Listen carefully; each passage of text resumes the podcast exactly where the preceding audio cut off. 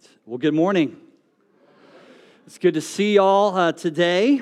Uh, it's hard to believe that it's March, that it's been a year since all of this started. Uh, I just cannot get my head around the fact that it's been a year since COVID became part of our lives. So many uh, words that are a part of our vocabulary now that we never thought we would ever use, probably in our lifetime. Um, so, just reflecting on that, been thinking about the year. Um, there's been some great things that God has done in the midst of the last year, even as hard as it's been. Um, but it has been hard. Uh, it's been a season of isolation and alienation. Many of you are still worshiping with us online, and I know um, that is not where you want to be. You want to be here with us. Um, some of us have been able to gather here in person, and that is such a gift but it has been a season that's been marked uh, by being apart in so many ways. Um, and in the midst of that pain has also come a, a double pain, uh, I think, uh, of the divisiveness of this season. So there's been the alienation and the separation, but there's also been a real sense of divisiveness, whether it's been around things related to COVID itself, or race, or politics, or sexuality. Um, it's just been a time where, even in the church, there's been a spirit of division at work. And in some sense, that's always been the case, right, in the world. That's always been the case in the church, but it's been um, particularly and especially true uh, in God's church uh, in this season. And so that grieves us um, that our country is so divided, that our churches are divided, that our families, uh, many of us have experienced division even there. Um, but again, it's nothing new. I think it's important to keep that perspective that this is nothing new in the history of the world. Uh, one commentator on Ephesians chapter 2, which we're going to look at in just a minute, he, he said this. He said, History tells the story of the relentless uh, cycle of political strife and military conflict and hatred between nations and ethnicities and religious groups. There have always, he writes, always been communities marked by suspicion and segregation, broken homes, and broken relationships. And so, uh, as we come to Ephesians chapter 2 this morning, and in light of where we are culturally, where we are personally, um, I want us to, to ask this question together are, are we destined for division, or is there something greater? Because I think we can, we can settle into a mentality that thinks we are actually destined for this divisiveness. This is just how things are. And so it begs the question is that what we're destined for? Are we destined for division? Can humans actually live in real peace with each other? Not some vague idea of unity uh, or unity for unity's sake, but real, true, heart level, honest unity with one another. Is that possible? The claim of the gospel is yes. The claim of Ephesians chapter 2 uh, is yes. And so I want us to look at that today and be encouraged. I want us to look at chapter 2. So if you want to grab your Bible or open up an app on your Bible to chapter 2 of Ephesians, those words that we just heard read from chapter 2, verse 11 through 22, we're going to look at that together this morning as we ask that question Are we destined for division? Um, just as you're opening up your Bible to chapter 2, so far in our Ephesians study, I just want to sum up kind of where we've been. And in particular, the reason I'm doing this every week, where I kind of recap where we've been, is because when you read Paul's letters, it's really helpful uh, to realize that he's building an argument. So what he said before is connected to what he says next. So he builds like building blocks as he goes. And so what we have here, we want to understand in the context of the letter as a whole. And so, first, in chapter one, we learned uh, where Paul kind of points to our true identity that we know who we are, and we can know who we are because we are who God says we are. And who does he say we are? We're chosen, adopted, redeemed, and sealed by his Spirit. But then we found a problem. In chapter 2, we discovered there's a problem. We didn't know who we were because we didn't know who he was ultimately. And so, in his great love for us, he's revealed himself to us, and he's also rescued us in Christ from ourselves and from sin and from darkness. And so, by his grace, we have been saved from sin and death and the powers that enslave us. That's what we looked at last week.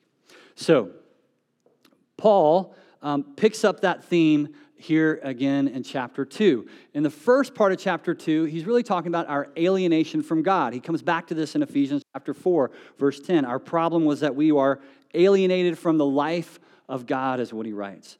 But the good news, again, is that in Christ, in Christ, we have been reconciled to Him. And so our vertical problem was that we, we uh, had been alienated from God, and He reconciles us in that vertical sense. But now Paul wants to turn his attention to the horizontal aspect of our alienation. Not only are we alienated from God, we're alienated from one another. And he wants to talk about how we're reconciled to one another. So in Ephesians chapter 2, he's talking about this horrible horizontal problem in verses 11 through 22. He tells us that we are alienated from one another, estranged, he says, alienated. We're cut off from each other. Now, it's important to realize we're not created that way. We're not created to be alienated.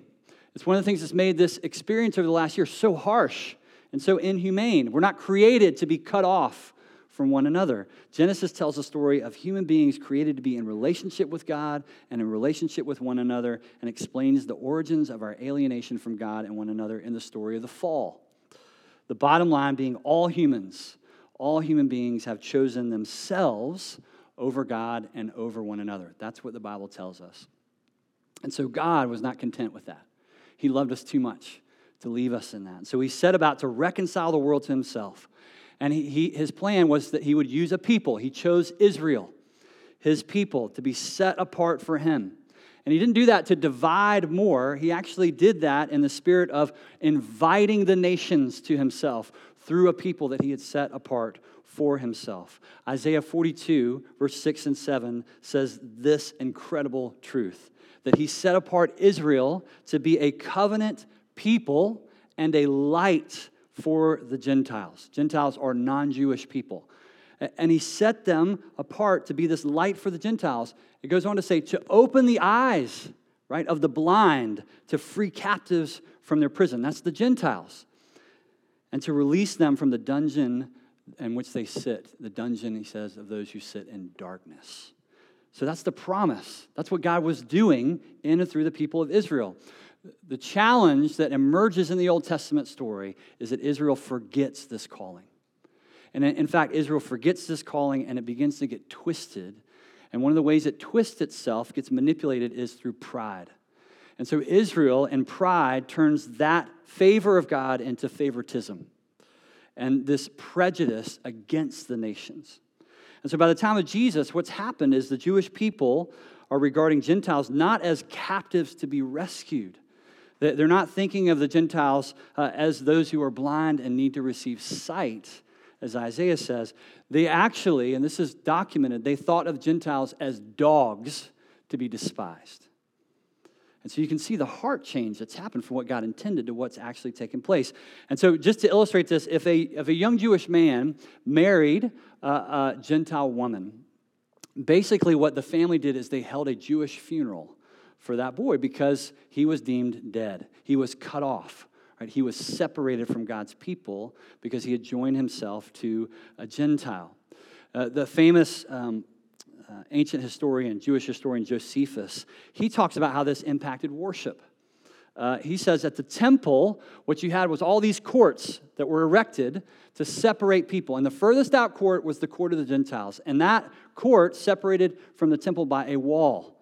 And that wall, Josephus says, uh, encompassed, was encompassing this stone wall. It had this inscription that was scattered on it at different points in Latin and in Greek. And what it said basically was no foreigner is allowed to enter beyond this place except under the penalty of death.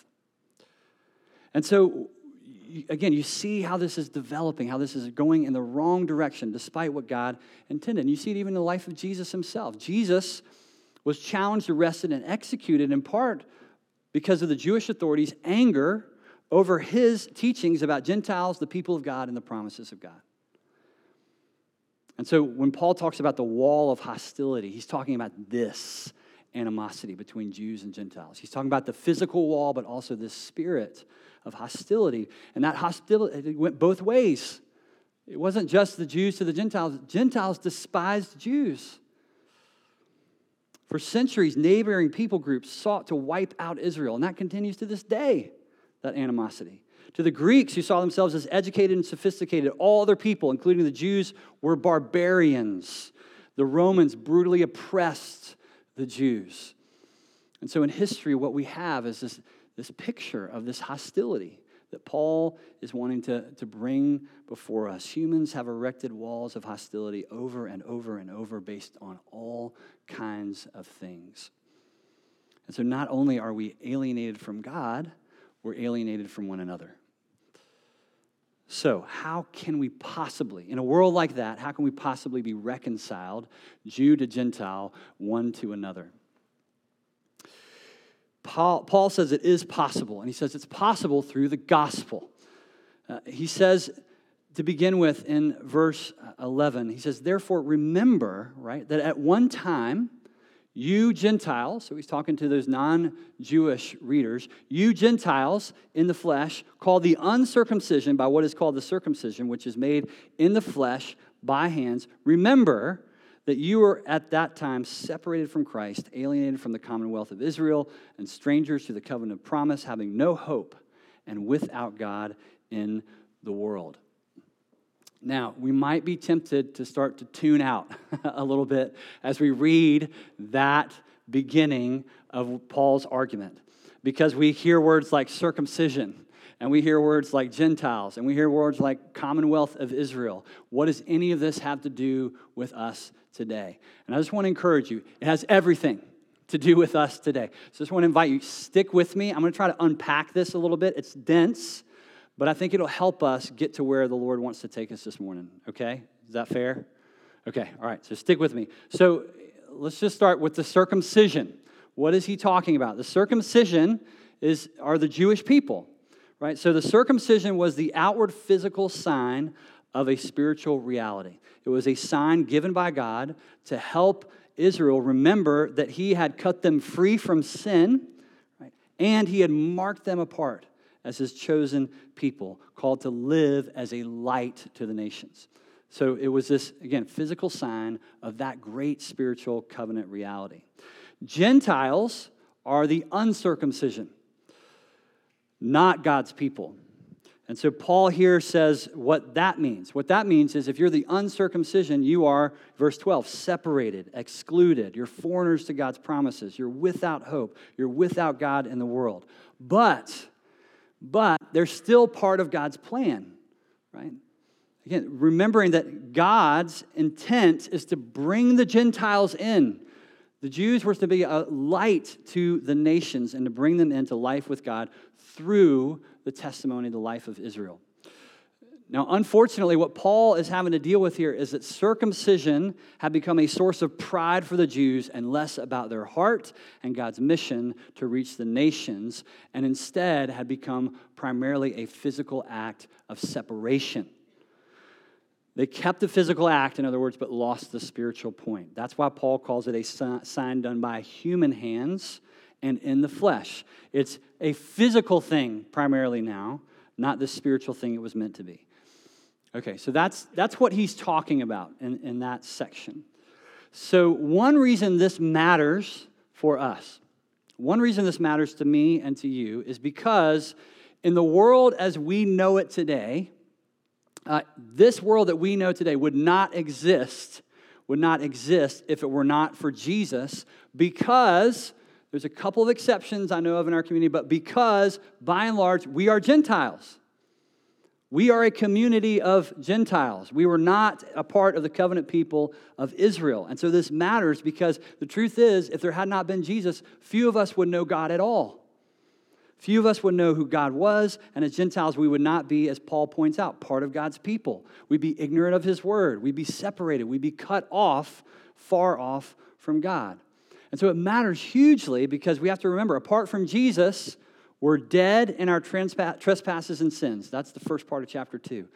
But now Paul goes on to say, you were also apart from Israel.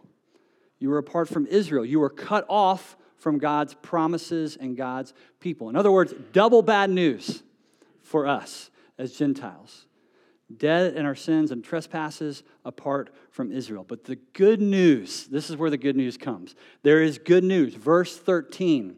But now, right? But now in Christ Jesus, you who were once far off have been brought near by the blood of Christ, for he himself is our peace. The good news is God dealt with both of those problems in Jesus. We are drawn near to God and we're drawn near to one another. We're reconciled vertically and we're reconciled horizontally. We are all now God's people in Christ. And so in Jesus, the barriers that have kept us apart are torn down. Now, namely, Paul is addressing a specific barrier in verse 15. He says it's the law and the commandments of God. He said that these things were meant to be a gift, like circumcision. They were meant to be a gift, and yet they become something that is a barrier of exclusion and an instrument of oppression for God's people. And so Jesus comes and he fulfills the law, but he also he abolishes the law. He, he tears down that barrier by fulfilling the law perfectly and by dying on the cross in our place as law breakers. This is what he says in verse 15. Let me just read the whole thing. Paul says, In Jesus, God created in himself one new man or one new humanity in place of the two. No longer Jew and Gentile, so making peace. He's reconciled us both to God in one body through the cross, thereby killing hostility. Through Jesus, we have all have access in the Spirit to the Father. Through Jesus, we are fellow citizens, he says, with the saints and the members of the household of God. Verse 22, a dwelling place. We are a dwelling place for God by the Spirit. We are reconciled to one another in Christ, and it's not the law that does it, it's not circumcision that does it, it's not being Jewish that saves us. All people are now saved on the same basis by grace through faith in Jesus. All right. You guys still with me? Good? Yeah, I know I told you it was dense. It's a lot in there, but I think we, we want to hear the good news in there, right? The good news about how the gospel in Christ actually removes divisions and makes true unity possible. So the question is how? How does what God's done in Jesus there, what we just talked about, how does the gospel lead to true unity? And I just want to point out two ways that I think it helps us to do that. The first way is this it calls us to stop making differences into barriers. It calls us to stop making differences into barriers. The Jewish people made the sign of circumcision, which was a gift, again, given by God as a humble reminder of his grace. They had turned it into a source of pride. They had exaggerated it and they had made it into a point of division between them and Gentiles. And so they exaggerated a difference, in other words, and they made it into a barrier. There was a difference. The difference was God ordained, but they took that difference and they turned it into a barrier, a wall. I think that's really helpful because differences exist in our world, just like they did in the ancient world. Differences exist in the church, differences exist in our church. And that's a gift. It's a gift. We have folks who are wealthy and folks who are not. We have people who are black, brown, and white. We have people who are red and blue in the way they vote. We have people who are old, who are young, who are educated, uneducated. We have real differences, real differences. We shouldn't pretend like it's all the same. It's not all the same. They're real differences. But what brings us together is the gospel, namely the person of Jesus and what he's done, because he's reconciled us by his blood. So I'm super grateful that in our little church we have that kind of diversity. And we want more diversity because we want more people coming into the family of God, people of different ages and incomes and backgrounds and increased uh, numbers of people with color, it's different skin color. We want all of that, not for its own sake, right? But because that's what the body of Christ should look like, should feel like, should be like, because all those barriers have been brought down in the person of Jesus. And so I was thinking about uh, Derek. I don't think Derek's here today. Derek Smith and I have gotten to be good friends over the last year. It's one of the gifts uh, of COVID in my life. And Derek, if you've seen Derek, he's been black his whole life. He's black. And I've been sunburned since I was four. I just, I'm as, I'm as non black as you can get, right? I mean, there are clear differences when Derek and I stand next to each other but they don't need to be barriers in Christ. They shouldn't be barriers in Christ. And so Paul says, remember that you're all saved. You're all saved by grace through one Jesus. You all worship one Father. You all worship in one Spirit. Praise God. Those barriers come down. And so we have real differences, real and significant as they may be, they pale. They absolutely should pale in comparison to what we have in common in Jesus. It is the gospel alone that actually produces true unity because of Jesus. And so I just want to say that it's, it's that unity that we're talking about when we talk about unity. It's the unity in Jesus, not unity for unity's sake. That's very common these days. Now, with that, I want to talk just a minute about some experience because I know there are times when you have to separate. There are times when you have to leave. Some of you have walked that painful path. You've had to leave a church that you loved. You've had to leave a church and a people that you love. You walked that painful path. But if the gospel is being preached and practiced, or if, as Paul says here in Ephesians 2, if it's being built on the foundation of the apostles and the prophets, Christ Himself being the cornerstone, if that's the case, then we should set aside our differences and maintain unity in Jesus. At some point, we have to let go of our differences of opinion and our different priorities and our different thoughts about worship style or points of doctrine in which there's disagreement among faithful followers of Jesus, and not let the differences between us actually become barriers between us. Don't let them become barriers between us. In a world of division, the beauty of the church is that we offer a picture of true unity, that we really love each other. We don't just put up with each other, we actually love each other in the unity of Christ. So, how does the gospel lead to true unity? I think one way it helps us to stop making differences into barriers.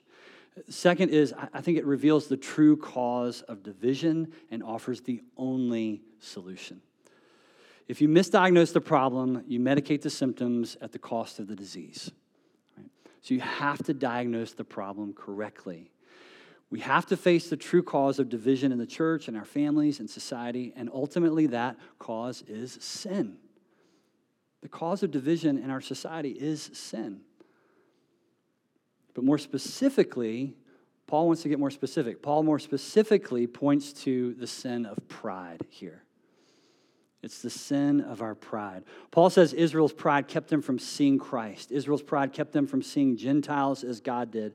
And the same can happen to us. Our pride can keep us from seeing clearly and thinking clearly, and we can become prejudiced.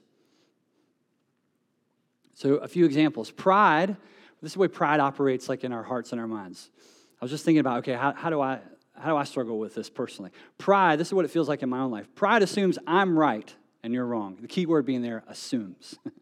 assumes I'm right and you're wrong. Pride says if I had been in charge, things would have probably gone better, right? Pride says if you had only read the article that I read, if you'd only watched the video, you too would be enlightened and be able to make the wise choice, right? Anybody shared any videos this week? Okay, I have. I'm just admitting it. Pride says, if only you have thought and prayed about this as much as I had. Right? And so, in our pride, what happens is it becomes harder and harder for us to imagine the other side, to hear others and understand their perspective, let alone consider it objectively. We just tend to dismiss it. We can't empathize.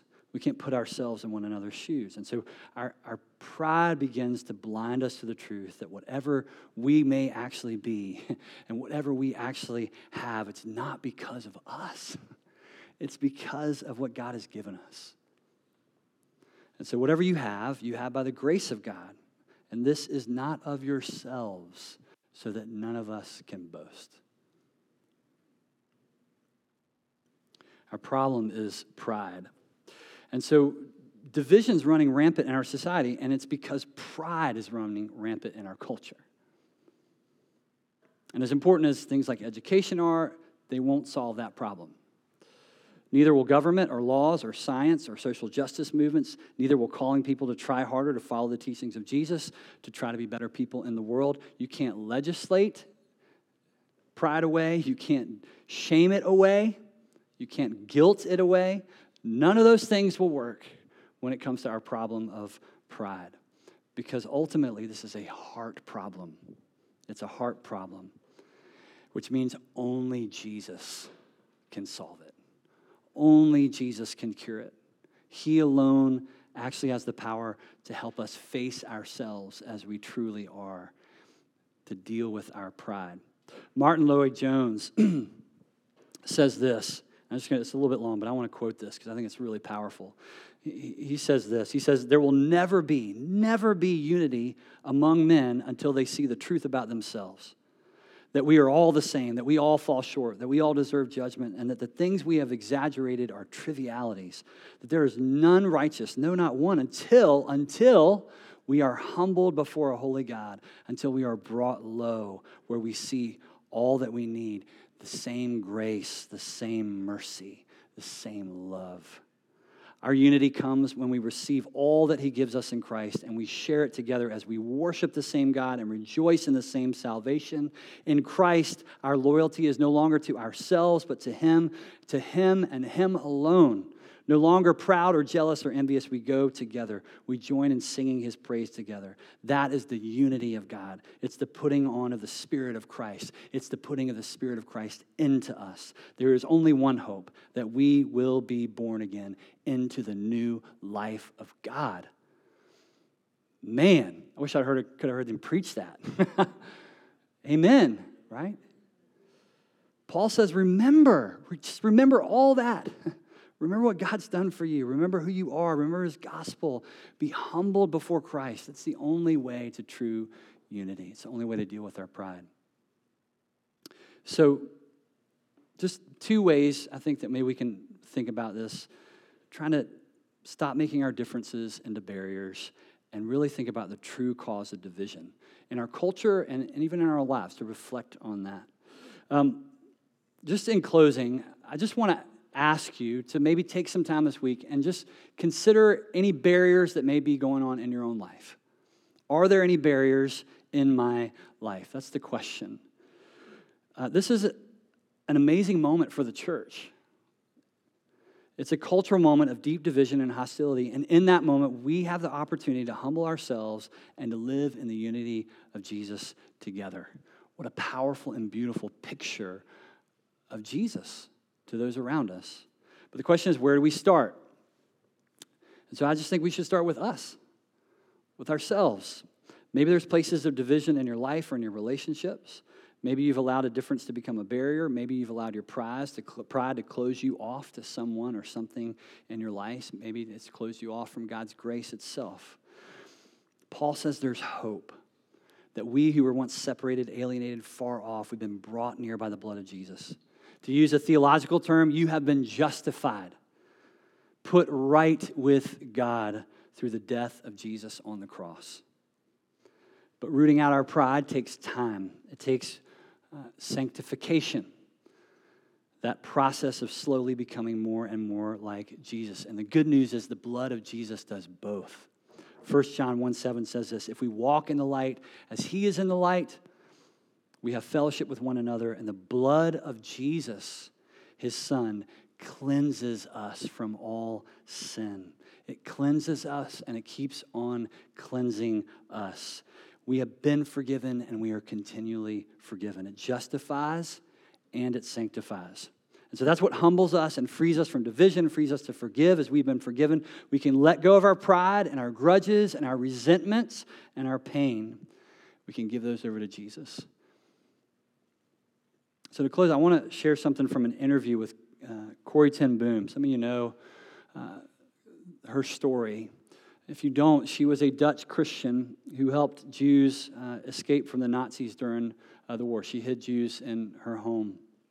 She and her father and her sister were eventually caught. Uh, they were betrayed, and they were put into um, Ravensbrück concentration camp, where her father and her sister died. And after the war, um, she would travel all over the world and she'd just tell God's story, just what he had done, even in the midst of all that pain and hardship. And she was at a church sharing uh, and just sharing the gospel. And uh, a man started making his way up to her after she had given the talk. And it, she recognized him immediately. He was a guard from the concentration camp where she, uh, she had been. And he got uh, up to her, and as he was coming up to her. She said all these things just came back to her how cruel he had been. He, he, she said, I remember he'd forced me to march naked in front of him. She said, I just felt this coldness come over me and this anger come over me. And so he got to her and he said, um, he said, I want you to know I've become a Christian. And I know that I've received God's forgiveness for the cruelties that I've done. And one of the things I've asked God is to show me the grace to give me an opportunity to ask one of my victims in person for forgiveness. And so he, he said to her, he said, Fraulein ten Boom, once you were forgiven, will you forgive me? And this is what she says. she says, and I, I couldn't do it. I remember the suffering of my dying sister through him. I was not able, I, I could not forgive. I could only hate him. And then I remember, Jesus, that, that you had saved me, that you had brought into my heart through the Holy Spirit all that you had given me. Thank you that your love is stronger than my hate and my unforgiveness. And she said at that same moment, she was free and could actually say to him, Brother, give me your hand. And she shook hands with him. And it was as if she felt God's love stream through their arms. She said, You'll never touch so deeply the ocean of God's love as when you forgive your enemies. Can you forgive? No. And I can't either. But He can. What ends the division between us? What put an end to the hostility, the wall of hostility between us? What brings true unity? It is only only hearts changed by God through Christ. Let's pray.